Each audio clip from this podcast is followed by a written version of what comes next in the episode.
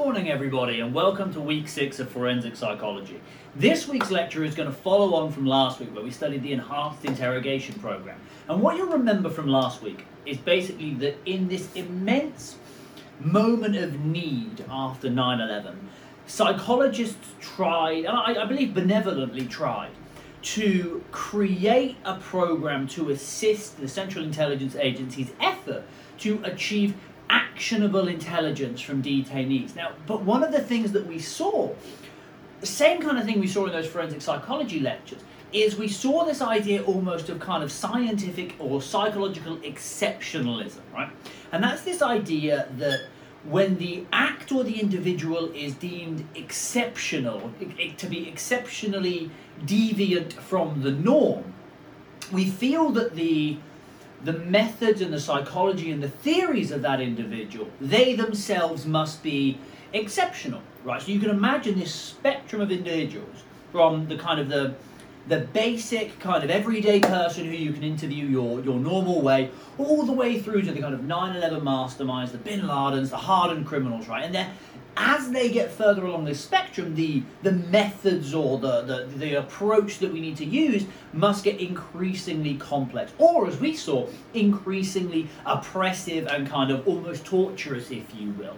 But is that actually correct? Or can we adopt more of a humanistic psychological approach, which is the idea that we are all, in theory, humans, and the same thing that governs me and the everyday person those same processes are also governing that extreme terrorist or extremely hardened criminal. Maybe they're not exceptional in that state. Maybe they themselves aren't exceptional, but their context or their environment was exceptional that led to their actions. But the underlying psychology there is all the same. And that's something that we're going to talk about. What I'm actually going to show you by the end of this week is the same theories and approaches and methods that are currently being trained to the FBI, CIA, anyone involved in high value detainee interrogations. Those same approaches are exactly the same that we would use if we were going to teach a mother to talk to her child, or a boss to handle a conversation with an employee, or you to better handle interpersonal communications in your own life. It's this universality of communication. And you're probably going to sit there and say, no way, no way. Well, my job is to convince you, and better yet, my job is to show you the research that will convince you. And the good news here, unlike our Frankensteinian adoption and application of learned helplessness, is these theories that I'm going to talk about, not only have they been tested, but they've actually been tested with some of the world's most significant terrorist offenders over the last 10 years, and I'm really excited to share that with you. But before we go any further, I actually want to make sure that we kind of put a bow under that kind of enhanced interrogation program. So what I want you to do is I want you to watch the Vice documentary in which they actually interview James Mitchell, the architect, as he's called, of the CIA's interrogation program. And what I want you to keep a keen eye out for is one, I think, empathetically and humanly you know, listen to his story. You know, I don't like the idea of portrayal, portraying him as a kind of a, a maniacal villain. I don't think that's that's true. So so listen to his story and the situation he was put in, but also listen to his almost lay theories about what should and what shouldn't work and why, and also even what the role of the enhanced interrogation program was, because I think you'll kind of really find that interesting. So enjoy that. It's about 22, 23 minutes, and then we're going to come back here and we're going to learn about what comes next. All right? I'll see you soon.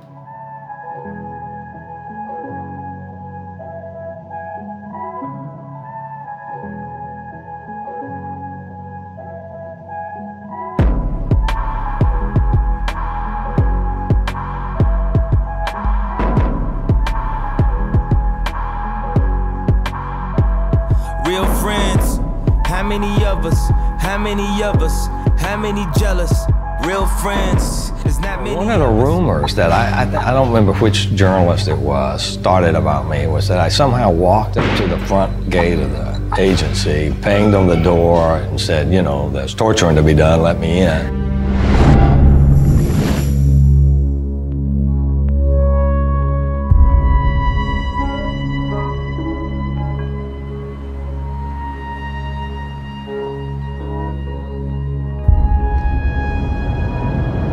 Central Florida and I'm on my way to meet Jim Mitchell, who, according to numerous media outlets and several investigations, was the architect of the CIA's Enhanced Interrogation Program, the program that was used to interrogate suspects like Khalid Sheikh Mohammed and Abu Zubaydah in the global war on terror.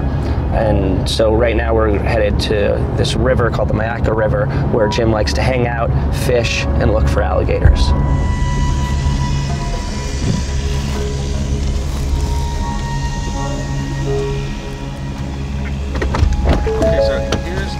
The. Morning. Hi, how are you guys? Good to see you. How often do you come out here? Yeah, four times, five times a year. I like the, I, I like the wilderness area a lot.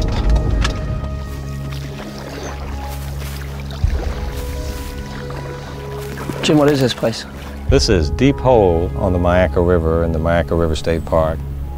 Jim, you're the psychologist, but would some people think there's something crazy about your relaxation is paddling out among hundreds of alligators? No, I don't think so. Seems perfectly normal to me. In fact, I think it's a sign of great intelligence.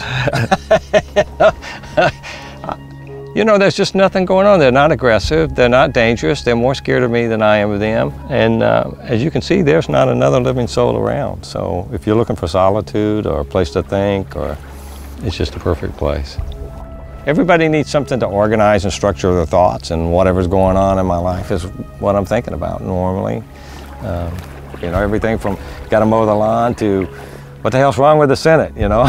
Why can't we get a budget or something?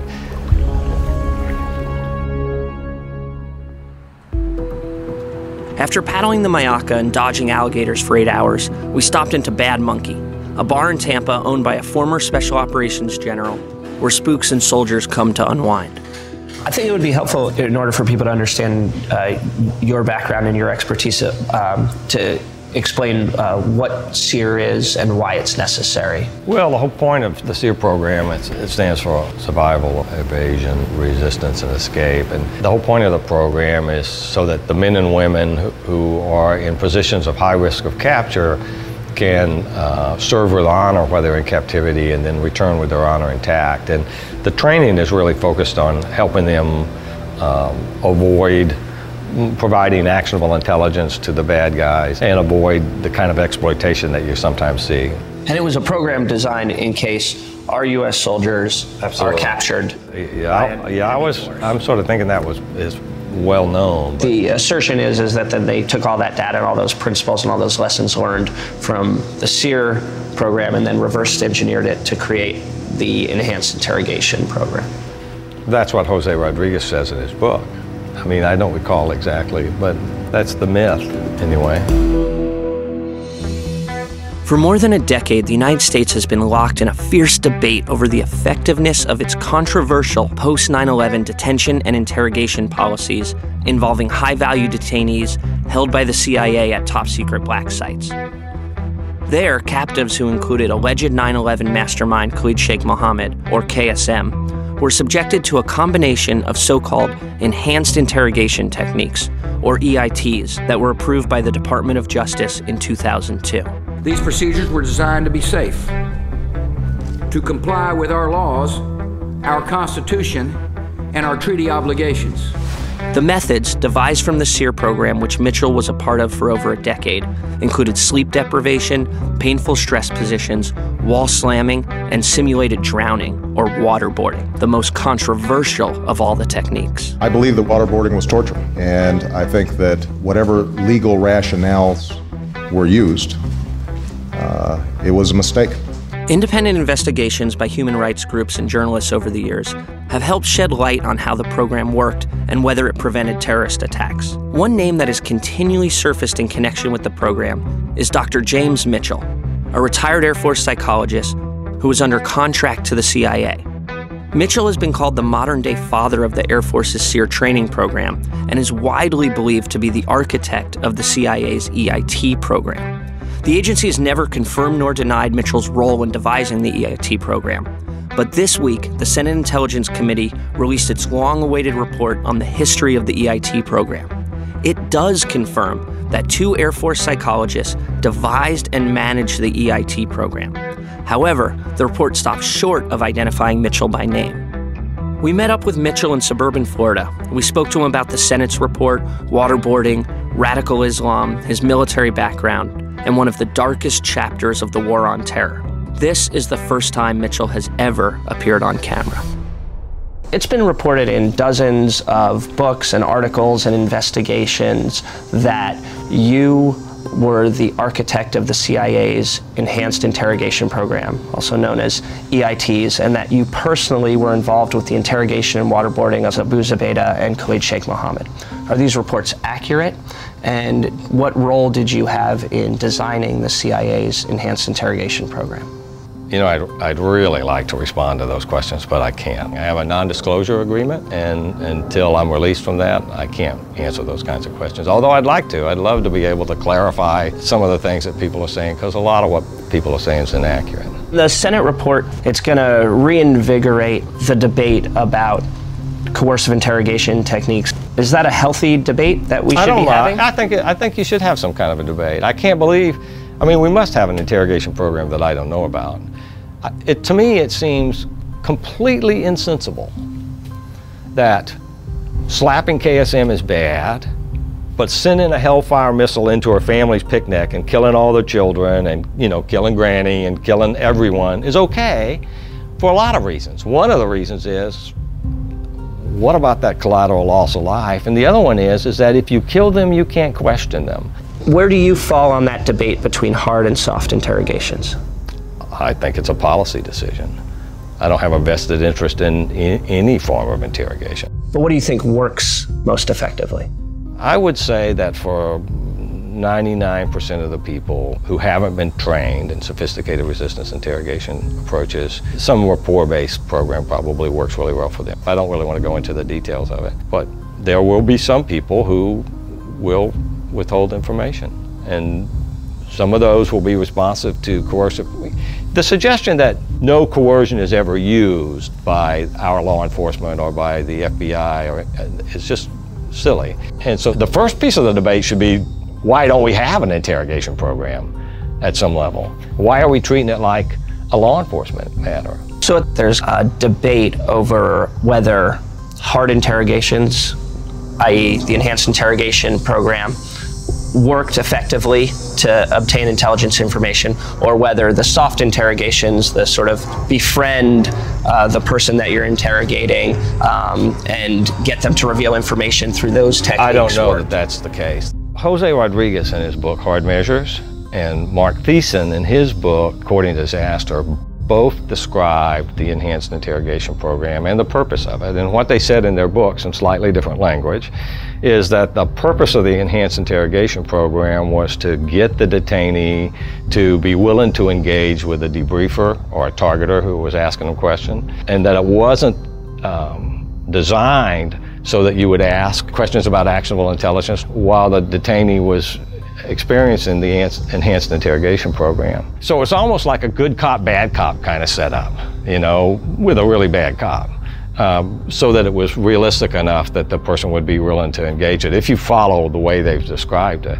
You're saying that the design and the purpose of the enhanced interrogation program wasn't necessarily to get actionable intelligence. It wasn't. It, it was to facilitate getting actionable intelligence by making a bad cop that was bad enough that the person would engage with the good cop. I would be stunned if they found any kind of evidence to suggest that EIT's result, as they were being applied, yielded actionable intelligence. I guess, yeah, if you think like it's 2002, there's, we're starting to snatch up the first round of high value detainees, and we got to figure out how to You're- interrogate them, right? You're not. There's no point in this conversation. Oh, no, I'm just saying theoretically, right? Yeah, I think, I mean, without, I'm not going to acknowledge that it was me or it wasn't me, but if you read Jose Rodriguez's book, Hard Measures, he says that the contractor that they sent job was to look at the resistance strategies that the detainee was employing and make suggestions to the FBI and CIA team that was there doing the interrogations. And I'm not trying to imply that it's me, I'm just saying that's what he says in his book. Mitchell's name first surfaced in 2005 in a New Yorker article that highlighted the role of the psychologist in designing the EIT program and its connection to SERE School. Since then, human rights advocates and a congressional committee have tried to hold Mitchell accountable. Joseph Margulies petitioned the Texas State Board of Psychologists to strip Mitchell of his license to practice psychology, claiming Mitchell violated his profession's ethics. Margulies is the lawyer for Abu Zubaydah, a notorious Al Qaeda facilitator who was waterboarded 83 times in one month. Zubaydah is the only detainee subjected to all 10 of the EITs Mitchell allegedly developed. Well, James Mitchell was one of the two psychologists who was involved in the creation and implementation of the enhanced interrogation program. They were really the architects. Our position was and remains there was no foundation in science, there was no foundation in psychology for that, and that James Mitchell misrepresented his uh, skills and his expertise, and that what he engaged in uh, with Zubaydah and others was torture, and that there should be consequences to his license uh, to practice psychology. Uh, what he did was wrong. What he did is something no psychologist should ever do. He clearly needs to be held accountable.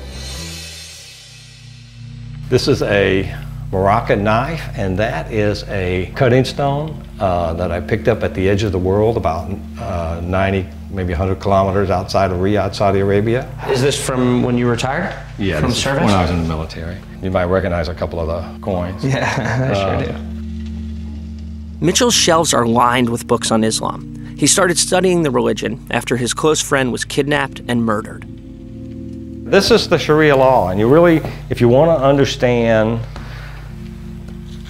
not just the Quran, this is the Cairo, the English translation of the Cairo version of the Quran. If you want to understand the Quran, you have to study the Hadiths, uh, which, uh, get several of those, but you also have to come here and you have to actually read what they say about how people should be treated. And what I do is I look stuff up that's interesting to me, to just to see how they handle it. Like this is a description of how you handle apostasy and what it is and what you do with it. That's John have John on? Yeah. yeah, well, I've read it. Yeah. What do I do? I mean, most of these books seem to be about understanding Islam. I got interested in Islam probably around 95, particularly in fundamental Islam. A very good friend of mine named Don Hutchings was captured by Kashmiri separatists under the control of uh, Omar Sheikh, the same guy that kidnapped Daniel Pearl before he turned him over to KSM. They let the women go, but they eventually killed the men. And I started trying to figure out what is this about? You know, who are these people? I can understand why people would think that, okay, I kind of deserve that sort of treatment if I get rolled up. But Don was the most gentle man on the planet. So even though personally, I don't give a damn whether you worship, what God you worship, which way you face when you worship, what kind of building you worship in, I don't care. But literally, when you want to kill my friends and you want to kill my family and you want to destroy my way of life, you've got my full attention. How has our understanding of the sort of jihadi mindset increased, say, over the last decade? They see us as their primary opposition. They think that even if they can't deliver a devastating blow that cripples us, if they continue to do these smaller attacks, that what's going to happen is the public will lose its interest in the thing. A number of studies have been done on jihadists, and one thing that's clear is it's not a mental health disorder. They're not crazy. They're not part of some cult. We tend to think of them as sort of suicidal fanatics, as people who have some kind of problem with their identity and somehow are brainwashed. What I would say is that it's less like becoming a suicidal fanatic and more like becoming a Jedi warrior. Let's let's talk about waterboarding. I know a uh, little something about waterboarding. In 2007, I was the first person waterboarded on national television. At the time, the debate about the use of the technique was uninformed. Some of the politicians arguing for and against it had never even seen it done. So I volunteered to be waterboarded because I wanted the public to see how the technique worked and make up their own minds about whether or not it constituted torture.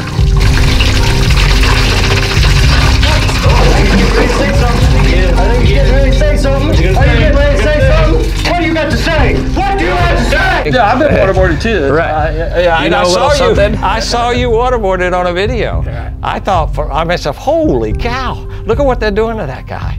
You know, I'm surprised you didn't get up and punch him. Yeah. Something about those restraints, you know? Were you restrained? I can't remember. Yeah, yeah. Um, is waterboarding an effective technique?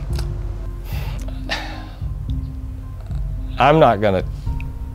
I'll give you my experience in the survival school. Right. Bruce Jessen and I spent most of our Air Force career trying to get the Navy to stop waterboarding because we thought it did the enemy's job for us. I can't tell you how many POWs I interviewed who said, I'm not going to put up with that. If they, I'll tell them whatever they want to know. I'm not going to go through that again. So if, if you imagine that the task of a person is to sort of organize and execute the courses of action that are required to protect a piece of information, that technique completely undermined a lot of our fighting men and women's resolve to protect information. Does waterboarding constitute torture? Well, we know it didn't in 2001 through about 2006 or 7. I don't think it's the right thing to do. I don't think it's the wrong thing to do. I think you can do it in a way that it constitutes torture. I think you can do it in a way that it constitutes training. I think you can do it in a way that it helps a person shift their priorities so that they experience less abuse later on. It's like every tool in the tool bag. You can underuse it, you can overuse it. There's New York Times article that came out that talked about the treatment of the kidnapped journalists. Oh, where they ISIS. said, or they said they were waterboarded. Mm-hmm. Yeah, I, I'm, I feel horrible about that. I really do. But I think the primary responsibility for that lies with the media because the program was classified. They're the ones that spread it out in public, made it a hotbed issue, si- signaled to the entire world that you know that big segments of the U.S. population would be horrified by it. So they kind of highlighted it as something you would want to do, and I'm surprised more people aren't doing it. Maybe it's because of, of where I sit, like on the table now, but I take some exception to the idea that the fault lies. I didn't say all the fault. Right. Not that, not with the act of doing it. No, I think it's shared. I think it's 50 50. And do you stop doing something because the bad guys decide to? I mean, do we stop shooting people because the bad guys shoot people? To be candid with you, if you're going to break somebody's legs or waterboard them, they probably would prefer you break their legs because it's less distressing, oddly enough. But if you're rescuing them, you would probably prefer they be waterboarded. You could take any technique and turn it into torture, the real torture as legally defined, right? You know, my guess is they did some version of it that was much more horrific than anything that was actually done to the detainees. Do you think there are red lines in the techniques that we should use to interrogate people? Sure, I don't think you should do anything that violates the Torture Convention. I think it's hypocritical when you send uh, a captive to Egypt, or you send a captive to Yemen, or you send a captive to someplace else where they're going to be interrogated by people who, who are not following U.S. law, whatever it happens to be at the time. They do not question people the way we question people when it comes to actionable intelligence. Does that also speak to a problem is that uh, people will say anything to stop certain types of harsh interrogations? You can make people say anything to stop harsh interrogations if you apply them in a way that does that. The publicly available record is that Mitchell and Jessen reverse engineered uh, skills that they had developed as mock interrogators uh, for the military resistance training program, that is to resist training. They turned that into offensive training techniques to be used for uh, alleged Al Qaeda suspects. The fact that he says he was qualified doesn't make it so. He never conducted a hostile interrogation in his life.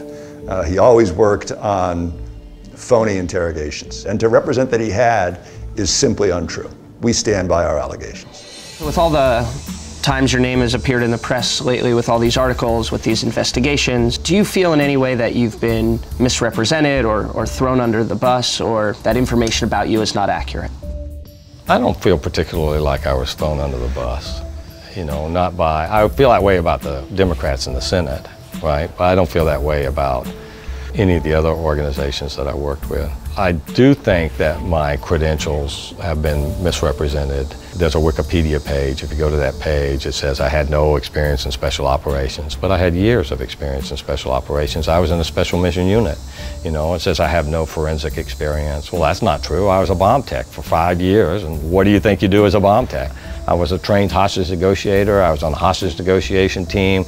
I did uh, sanity board evaluations for the court critical incident analysis. I went to uh, uh, an aeromedical uh, psychology course where I was trained to do aircraft investigations, uh, psychological autopsies. I was an operational psychologist most of my military career, 13 years, something like 14,000 hours inside the lab. Taught me about the sort of mental states that are associated with uh, you know, interrogation, particularly that using coercive pressure, because we got an opportunity to see a variety of people, all kinds of races, all kinds of intelligence, all kinds of uh, backgrounds, attempting to withhold actionable intelligence. That sort of stuff gets completely misrepresented. So you have this entire military career, but it's all it's pre 9 11, and mm-hmm. then you get out in August mm-hmm. of 2001. Mm-hmm. But you basically thought you were going to retire from the military with your military salary, maybe do some nice contracts, and then September 11th happens, right? Yeah. And you remember where you were? Yeah, I was at home. It was.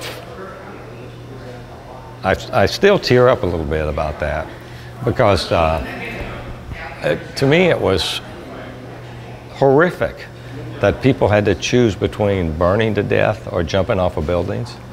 I don't think that should happen to anybody. And so I called the, one of the people that was managing my, one of my contracts and said, I, I want to be part of the solution. Really not knowing anything about anything, you know, other than uh, I just, like everybody who watched that, who had a background in the military, you know, we all wanted to be part of the solution. You could just tell everything had changed. Right. For me, it just completely changed my life at one point in a conversation with a person, I thought somebody ought to do something. I said that out loud to the person, and he said, if uh,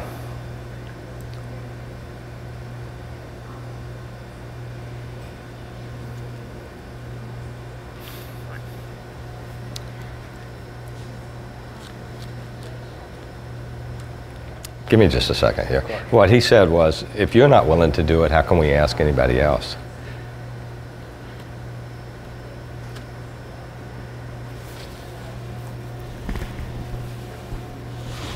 And I uh,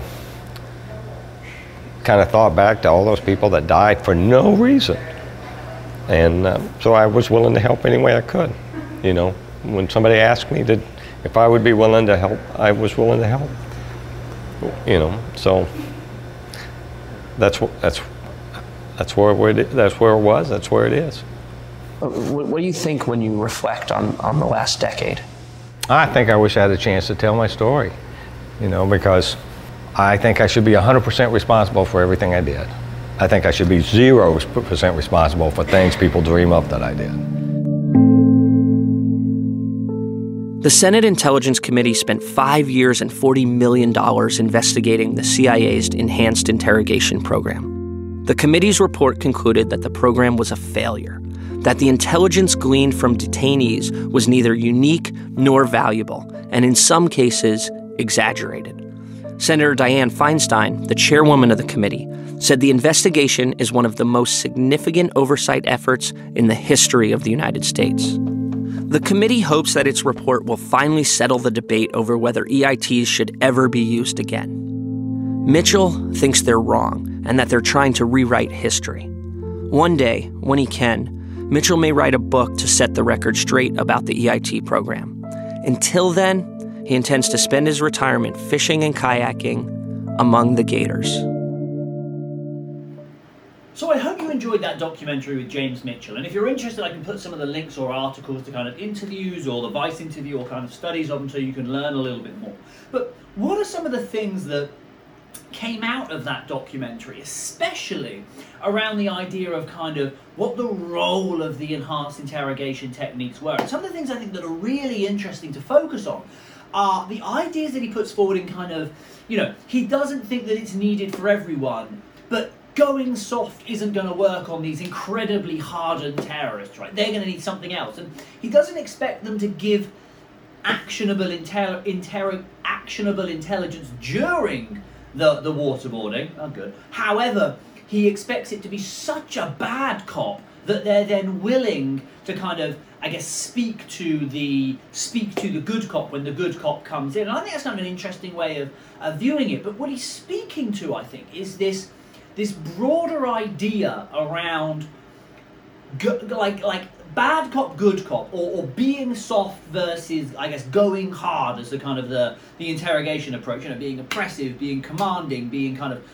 overly governing. And you'll see this if you ever read any of the doctrine around kind of interrogations, military, uh, FBI, whatever it is, you know, they'll have language in there around, you know, being assertive. And there's um, a very famous interrogation strategy called the Reid technique, um, which is very much acu- uh, accusatorial, right? You're telling the person kind of what they did. If you remember, um, I want you to think back to the interview in the Colin Stagg documentary, and you'll remember my, my, my quip about why that was a bad interview.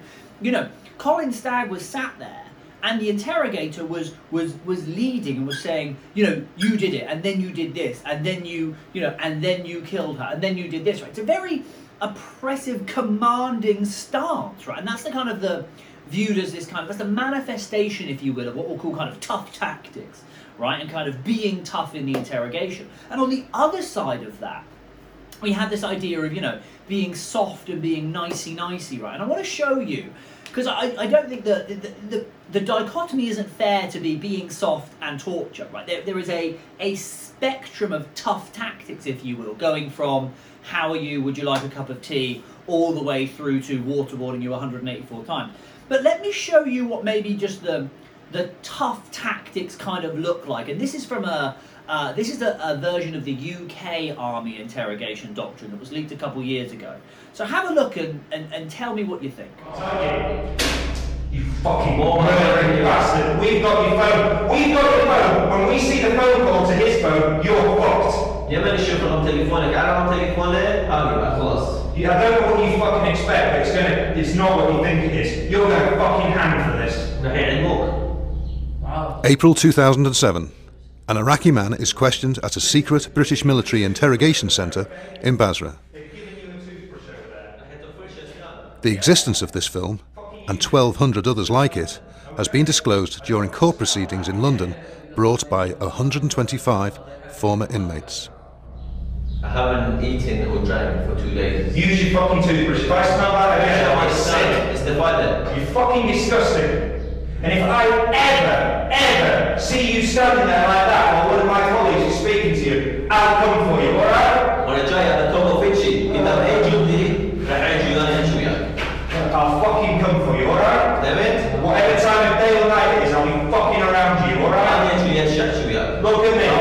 Now say sorry for your fucking attitude.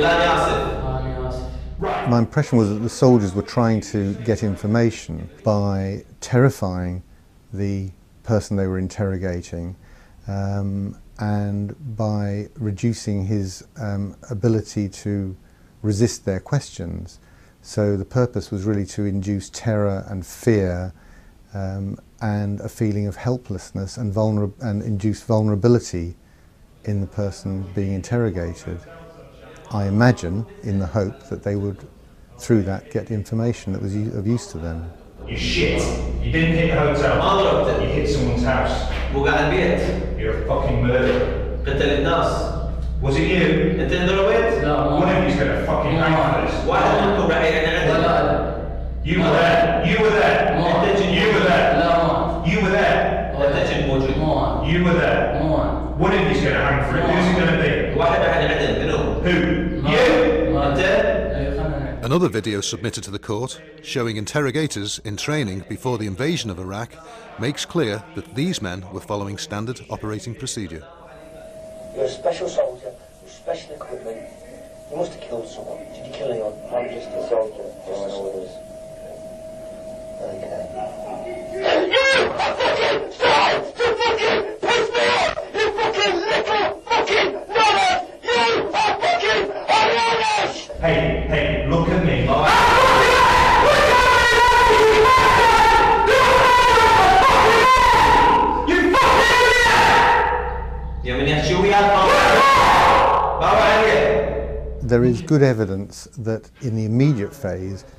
the reliability of any information that emerges from those kind of techniques is rather dubious. In the long term, if what we saw on these videos is an example of, of what's um, happened over a prolonged period of time, those kinds of feelings of extreme fear, helplessness, um, vulnerability that are induced in the victim are extremely or very highly likely to result in long-term psychological problems and psychological damage. I have certainly seen quite a large number of patients over the years who've exhibited severe psychological disturbance as a result of this sort of interrogation as well as other abuses during interrogation. The interrogation unit trains other members of the British military in what is known as tactical questioning. This video shows a tactical questioning session in Basra in 2003. It was used as evidence during an inquiry into the death of Baha Mousa, an Iraqi civilian who died after suffering 93 separate injuries during this session. Get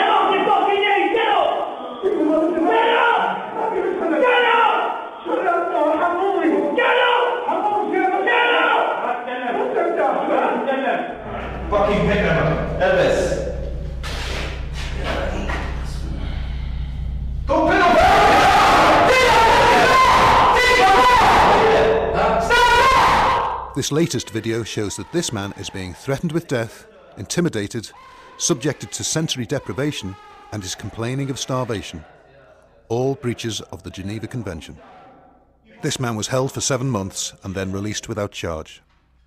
I can only comment on the fact that I've seen a very short section of film, um, but if that short section of film is typical of a prolonged period of interrogation, then I think it's very likely that the person being interrogated would, dam- would develop long-term psychological consequences, negative psychological consequences, and possibly develop psychological illness, such as post-traumatic stress disorder, or a depressive disorder, or, or some other anxiety disorder.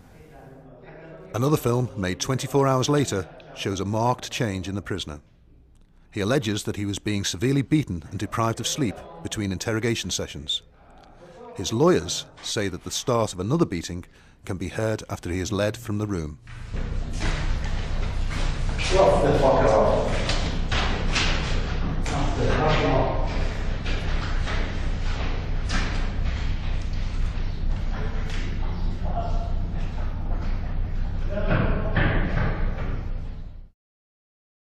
I hope you turned your volume down for that video. Now, the one thing that I think that video kind of what it shows is basically the kind of the UK Army doctrinal approach to kind of interrogation, and you can see there a very tough approach, very much kind of you know um, in command, authoritarian, you know, um, you know, a combination of kind of accusatorial and, and a little bit of kind of you know um, kind of a little bit of, of demeaning in there as well. But one of the reasons that I think that video is so interesting is not even the video itself, it's actually weirdly the top comment on YouTube.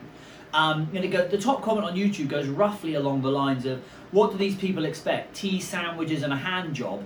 These techniques work.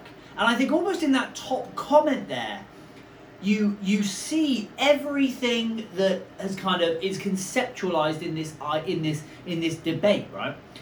The idea that the the only other approach to this is to be unbelievably nice and weak and give them everything they want, and that, that this going tough on them actually works. And that's kind of this this psychological lay theory, if you will, that we never really got to test. And, and if you think about the kind of the, the forensic psychology profiling debate, and you'll remember in that lecture we did together, I talked about kind of um, bodies of evidence, right? And I showed you that in the 40 year review of forensic psychology, there was evidence that they kind of called common sense evidence, which they viewed was bad, right? Which was kind of ad hoc, anecdotal, I can't remember whichever one it was that was like ex ex machino ergo sum kind of you know it happened and therefore good outcome thus the profiling caused the good outcome all of these things and then the good evidence is the kind of the um, the good evidence is the idea of you know experimental studies on these things and we've, we've got a lot of experimental studies that show that rapport work right? That being soft and nice works with with witnesses, you know, with low-level criminals, with your kind of your everyday criminal, this kind of stuff. But when we're dealing with these hardened Taliban, Al Qaeda, whatever it is, you know, these really serious criminals, well, we, obviously going soft won't work. And then what you find is all that common sense evidence comes in, and we, we build this theory in our mind that when it comes to tough criminals, we need to adopt tough tactics. Well, let's dig into that, okay? Let's actually look at that. And what I'm going to talk to you today about is a project that's conducted by, and I, and I hate to I, I, sound repetitive almost now, but, but a project run by Laurence Alison, Emily Alison, at different times my, I've been involved, but, but not definitely not from the, the very beginning. Um, and basically, it's called the Orbit Project, and it's the observing rapport based interviewing techniques approach to basically um, interrogating uh, high value detainees. Um, and you can see here just by, just behind me, this is kind of a Guardian article I can send you. But basically, um, um, Laurence and Emily have now established this kind of reputation now as almost the, not to call them the terrorist whisperers. That sounds terrible, but but they have developed a a science of how to interrogate the toughest um, the toughest terrorist or whatever the whatever the criminal or deviant or whatever the situation is, right? It's this approach to tough conversations, be it with Khalid Sheikh Mohammed in Guantanamo Bay, or be it with, you know, a boss in a business environment. When it's tough and there's resistance, they've developed the science of overcoming it. And that's what we're going to dig into here, but it's so interesting because it all centers on a rapport-based approach. And so, in order for that to work, and in order for that to, in order for me to convince you that that works, I have to do two things. The first thing I have to do is describe what rapport is, and critically, what rapport is not. Then I have to explain to you how you build rapport, what that theorization of rapport building is. And third, and I know they said there was two, there's actually three. Third, I have to convince you that that approach will work with the most seasoned of, of terrorists, of high value interrogator, right? And that's what I'm going to do over this week. I'm going to I'm going to teach you those three things. And the first thing I'm going to do in the in the rest of this in the rest of this video is I'm going to outline and define what rapport is. Because a lot of people get that wrong. And then on Thursday's lecture, we're going to get together and we're going to look at how it's built. We're going to use some examples, go through some videos, really put this thing together and show you how you can build rapport using the orbit approach in your own life. And then I'm going to show you how it works with terrorists. And not only that, how Laurence has evidence that it works with terrorists, with what I can only describe as, in my opinion, the greatest data set ever acquired. So I, am really excited to, to, get into this. And again, buy the book.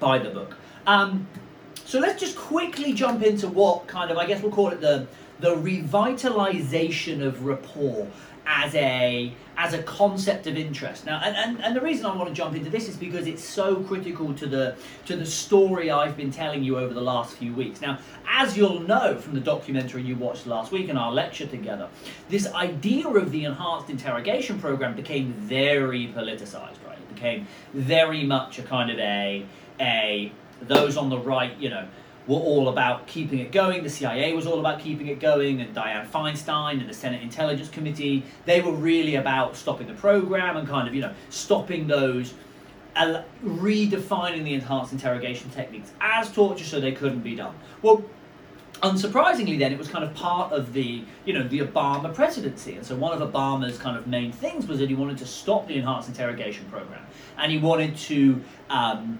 develop an alternative approach. So when Obama came into power, one of the things that he did was he set up a program called the High Value Detainee Interrogation Group, which is which is which is called the HIG, and you can you can Google it, you can listen to podcasts about it, you know, you can learn all about what the HIG is. And what the HIG its mission was basically was to study the science of how to interrogate terrorists. So that the, the HIG, if you will, has two arms to it. One is a kind of a a supporting research arm. So what does research say helps us, right? And the other is kind of a doing it arm. So the HIG has, you know, the HIG has its own interrogators who will fly out to different locations and different situations and they will actually conduct the interrogations themselves all using rapport-based approaches. And so this is a really big, I guess almost stimulus, if you will, for people to basically revisit the idea of rapport and its kind of what it is and its central role in kind of the the interrogation process as a whole. And, and just uh, for you know full transparency you know the the the hig you know funds the funds laurence who does who developed you know orbit for the hig and then you know obviously that becomes the model that they use. Um, so but it led to this i guess i guess refocusing on how powerful is rapport what is rapport and then what is the best way to build it now the funny thing is if you actually talk to people about rapport it a lot of people agree that it's absolutely essential. So if you look at just some of the general um, literature there is on kind of police officers using rapport, a lot of them will say that it's one of the you know it's one of the cornerstones of the interview process, right? So if you if you look here, you know, this is Dando 2008. Basically, interviewed police police interviewers and said, you know, do you build rapport? How often do you try and build rapport in your interviews? They know 80%, 87% of the time. I always try and build rapport. Right? Interrogators in the US said rapport was the fourth most used tactic that they had. A little bit lower in the US, but still. Both of them there are just emphasizing that an awareness, a general awareness of the idea that rapport is really, really important. Now, what's really problematic, however, is that while everybody says that they try and build rapport, what we actually find is that not everybody agrees on what rapport is, and not everybody agrees on how to build rapport, and not everyone agrees on where in the process the rapport building occurs. So I'm going to go through some of the Dando work actually with the police officers, and I'm going to give you a kind of a, I guess, an embellished example, if you will, kind of on, on how I, a way I like to teach and think about rapport. So just quickly going into the same study with his with his UK police officers, what Dando looked at here was he basically asked the police officers to describe the concept of rapport to them. So, so when you, you say you build rapport, fantastic. What is rapport to you? And looked at the percentage of agreement. Now, if if we were having a if we were going to discuss a, a relatively solid concept and I surveyed a lot of people, what I would be looking to see is a high degree of agreement amongst all of those people. Because if there's a high degree of agreement, it means that we all roughly kind of agree what we're talking about when we say a thing, right? It- It's not quite the Granfalloon idea from earlier. It's more of it's more of a shared understanding of what that concept is, right? But but what we see with the police officers when it comes to defining rapport was actually quite a large percent of disagreement, really. So if you look at the number one most uh, most commonly used word was relationship, which makes sense. Rapport is an idea of, of establishing a relationship between two people, right? And the second most used word was trust. Again, that makes perfect sense. There should be trust in order for there to be rapport with those two people. Okay, if you're speaking to someone and you want a positive relationship, in theory, you should trust them, right? And then communication being the third one, right? You need good communication in order to build rapport. So, on the face of it, that seems like three good findings, right? Rapport involves relationships, trust, and communication. I, I actually agree with that. But what's really interesting is if you look at the percentage of responders who use that word, the number one most agreed upon word only has 46% of the responders saying it. So only 50% of the people use the word relationship to define rapport, which is a, quite a high amount of disagreement, really. So what you get from this is the sense that a lot of people, 87% of them said they build rapport. But at the best, only 50% of them really agree that it's a relationship and really start to agree on that core construct. So the idea of rapport is almost kind of mercurial almost. There's that famous legal quote, if you will, and I wonder if it applies here, but it was originally used as a definition for child pornography in law, but it's since been used as a definition for terrorism, and, and, and if you Google it, it, it gets applied commonly, but it's like, you know, I can't define it, but I know it when I see it. And well, well, maybe that's what I guess. Maybe that's what rapport is. But but that's not really, I guess, particularly helpful if we're being honest. But you know, that's one of the senses we're getting here. Is everyone says rapport is really good. I want rapport, but but how would you define it? You know, and let me ask you a question, right? You obviously want to have rapport with your professors, right? Virtually whatever the hell that looks like. I would like to believe that, that you know I have rapport with a class. Well, what does that rapport look like? What, how would I describe rapport with the class? Would it be communication? I think it would be like good communication, a relationship. Yeah, I'd probably describe it as a relationship to a degree. Trust. I'd like to believe that there is is is bi-directional trust, but oh, I don't know. I feel like there, there, there's other elements of it that I almost I can't put my can't put my, my words on at the moment, right? And that's kind of the difficulty with rapport. And you're seeing that here in Dando's description with the police officers. But what's really interesting, if you, if you go to kind of I guess the the next slide is is looking at how people talk about building rapport. And I think it's really, really interesting. So, so what we've got here is, he, again, he says to the same thing. Okay, so, so you know, you want to develop rapport with a suspect. So, so how do you go about building rapport, right? And the number one thing is discussing common interests, self-disclosure, being direct about the interview. And again, 44, 40, and 20%, right?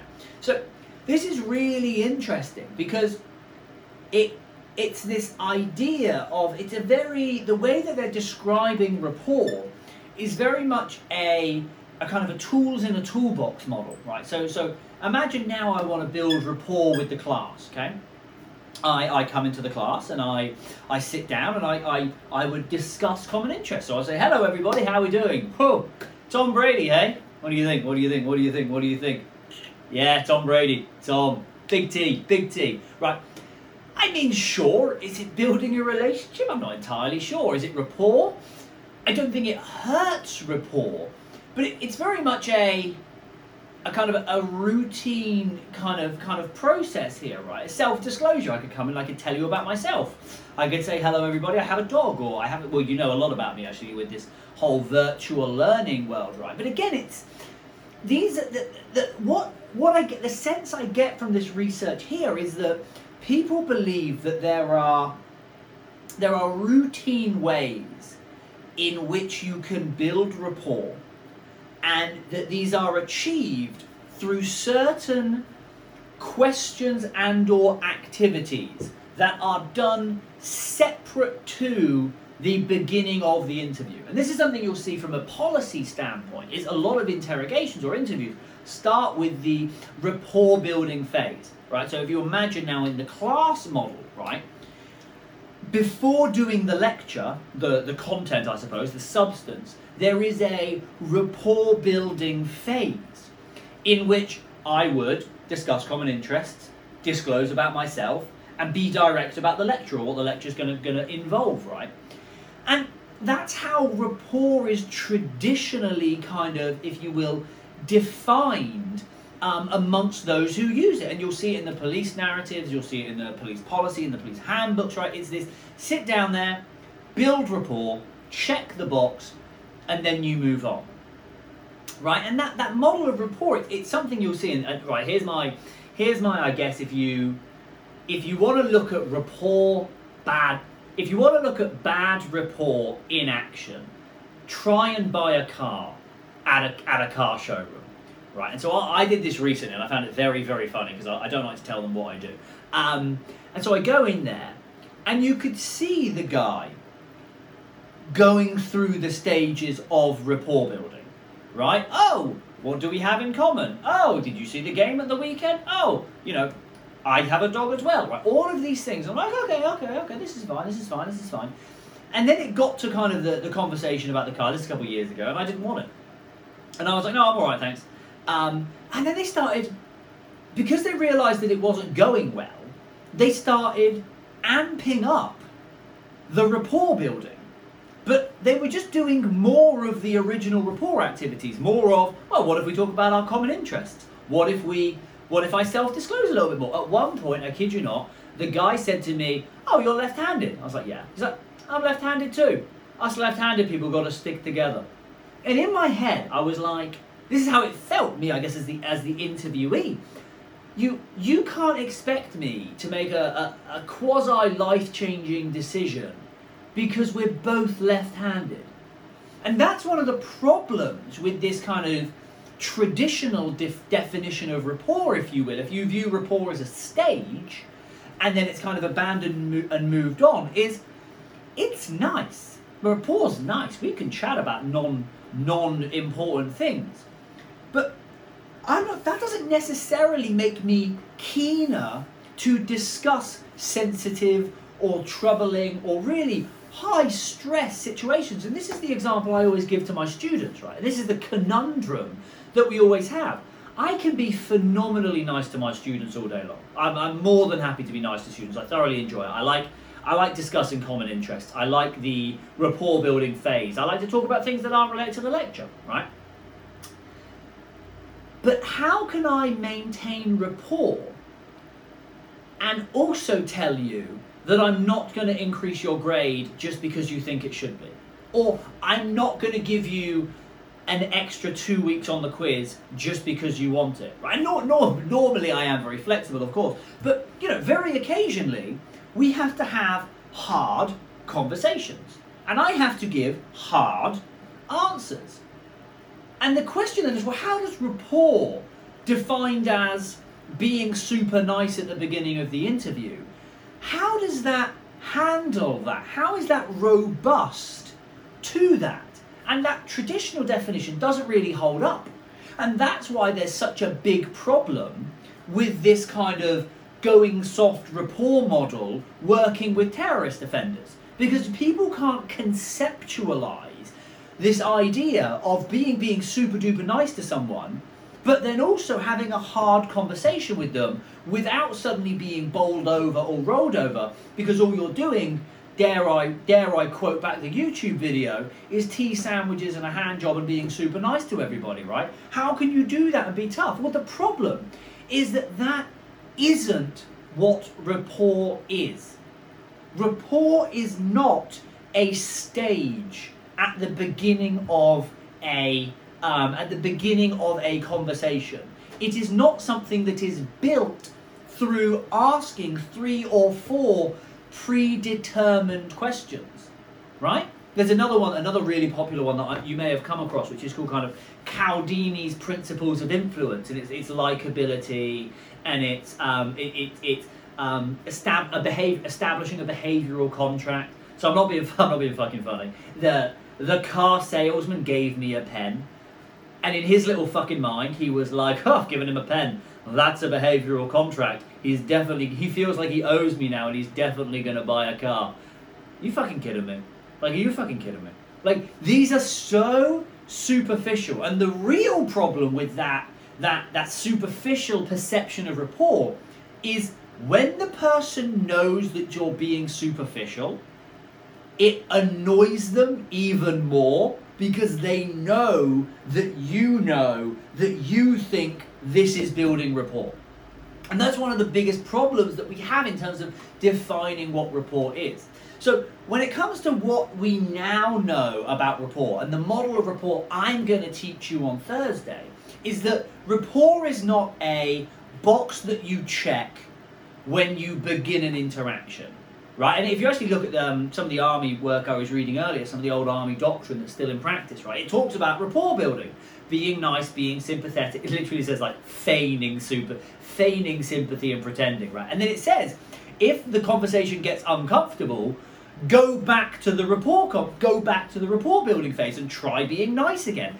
No, it's not. That's not what it is, right? That is the equivalent of me thinking that you and I will have rapport if at the start of a lecture I simply ask you how you are. Now, I don't think that's going to hurt, but I also don't think that's enough for rapport. That's a very lazy and, and kind of one-dimensional view of what rapport is. I walk in, how you doing, how you doing, how you doing, everyone have a good weekend? Right, shut up, I'm lecturing. Right, that's... Oh, oh the, the rapport phase didn't last very long. Right, no, rapport is this oxygen, right? I want you to think of rapport as an oxygen that is always in the room in every interaction. It's there when you walk in, It's there the entire time. It's there when you walk out. It's this whole world of lived interaction that exists within that interrogation room.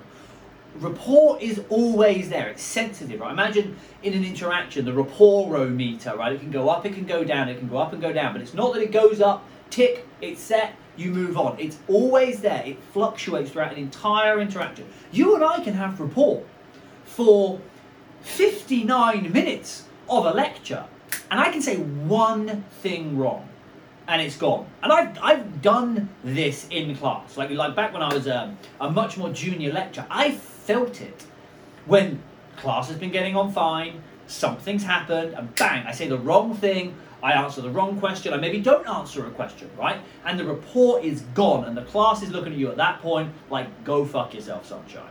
Right? I'm not being funny, I felt this. Rapport is this oxygen. It's fragile, it exists throughout the entire interrogation. But the real thing about rapport and why it works when it comes to terrorist offenders is that rapport is not being nice, rapport is not going soft.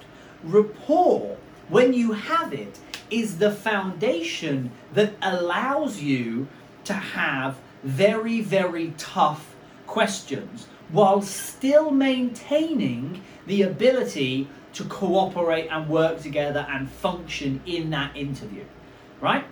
Because rapport can't possibly be so fragile that any bit of bad news, you know, breaks it down. Rapport is this foundational, iron-esque foundational um, uh, kind of kind of stru- infrastructure around an interaction that allows you to handle the resistance, to handle the pressure, to handle the kind of the, the, the weather beating down on whatever structure it is. That's what good rapport is.